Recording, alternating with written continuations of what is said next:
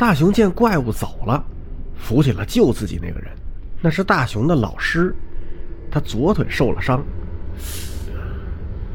大熊，你怎么在这儿？其他人呢？大家都在保健室，那里比较安全。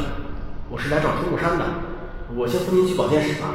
大熊一边回答，一边扶着老师往外走。刚走到门口，就听到外边有跑动的声音，紧接着就有人喊：“啊，这这这什么怪物？”大熊不会听错这个声音，冲木山，老师也听出来了。他对大熊说：“大熊，先别管我了，去看看小山遇到什么麻烦了。”大熊又犹豫了，如果不救小山，说自己去晚了，没能救下小山，那样就没人跟我抢静香了。哎，我我在想什么？怎么能为了自己就不管小山的死活呢？大熊出来之后才发现，刚才跑掉的变色龙怪物并没有跑远，在体育馆外边堵住了出木山。出木山正拿着一根标枪当武器，朝着怪物乱扎。标枪扎的怪物坚硬的表皮上梆梆作响，直冒火星，但是毫无作用，无法伤到怪物分毫。大熊喊道：“眼睛，扎他眼睛！”只见小山挥起标枪，向怪物的眼睛扎去，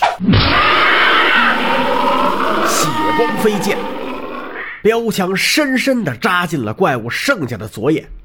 怪物彻底变成了瞎子，疯狂地叫着逃走。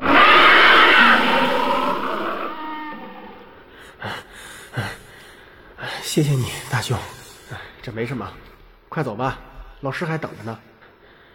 老师啊，我刚才在体育馆看到老师的，他的腿受伤了。体育馆门口，老师正在那里扶着墙张望，看见两人回来，放下心来，问道：“你们两个都没事吧？”“我们两个都很好。”两个人扶着老师回到保健室的时候，胖虎和小夫已经回来了。他们找到了一个自动售货机，撬开之后，从里边得到了一些食物和饮料，大家分着吃了一点。小夫就说：“呃，我们不能总待在这里啊，我有个提议，我们去学校后山怎么样？”老师说：“现在看来也只有这样了，有没有人有别的意见？”大家互相看看，没有人说话。老师就说：“那就这么定了，所有人收拾一下，我们准备出发。对了，你们都找找，每个人都得有个能当做武器的东西，以防路上被袭击。我从那些警察尸体身上找到三把手枪，给小山、小夫、静香，你们拿着。喏，这是子弹，大熊你收着。”胖虎说着，把一盒子弹递给了大熊：“你的枪法准确度比小夫他们好，遇到危险时你可以及时救人。”时间二零一二年七月二十日下午十六点，地点学校厨房。六个人朝后山的方向走去，他们从一楼走廊穿过，前面就是学校的食堂。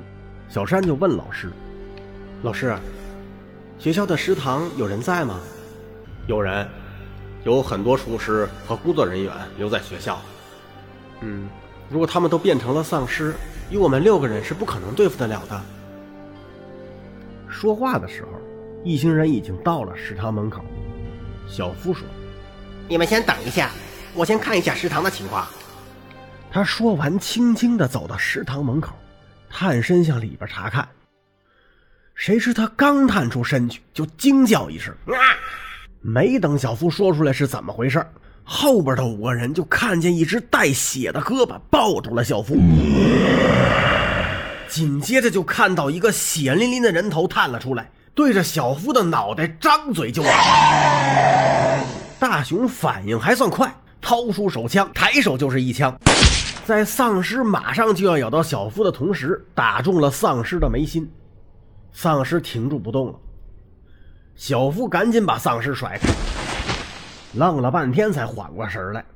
“哎呀，总算没被丧尸啃了，吓死我了！谢了，大熊。”“不用了，小夫，你还看到什么了？食堂里还有多少丧尸啊？”“我看见的就有五六个，还不算我没看。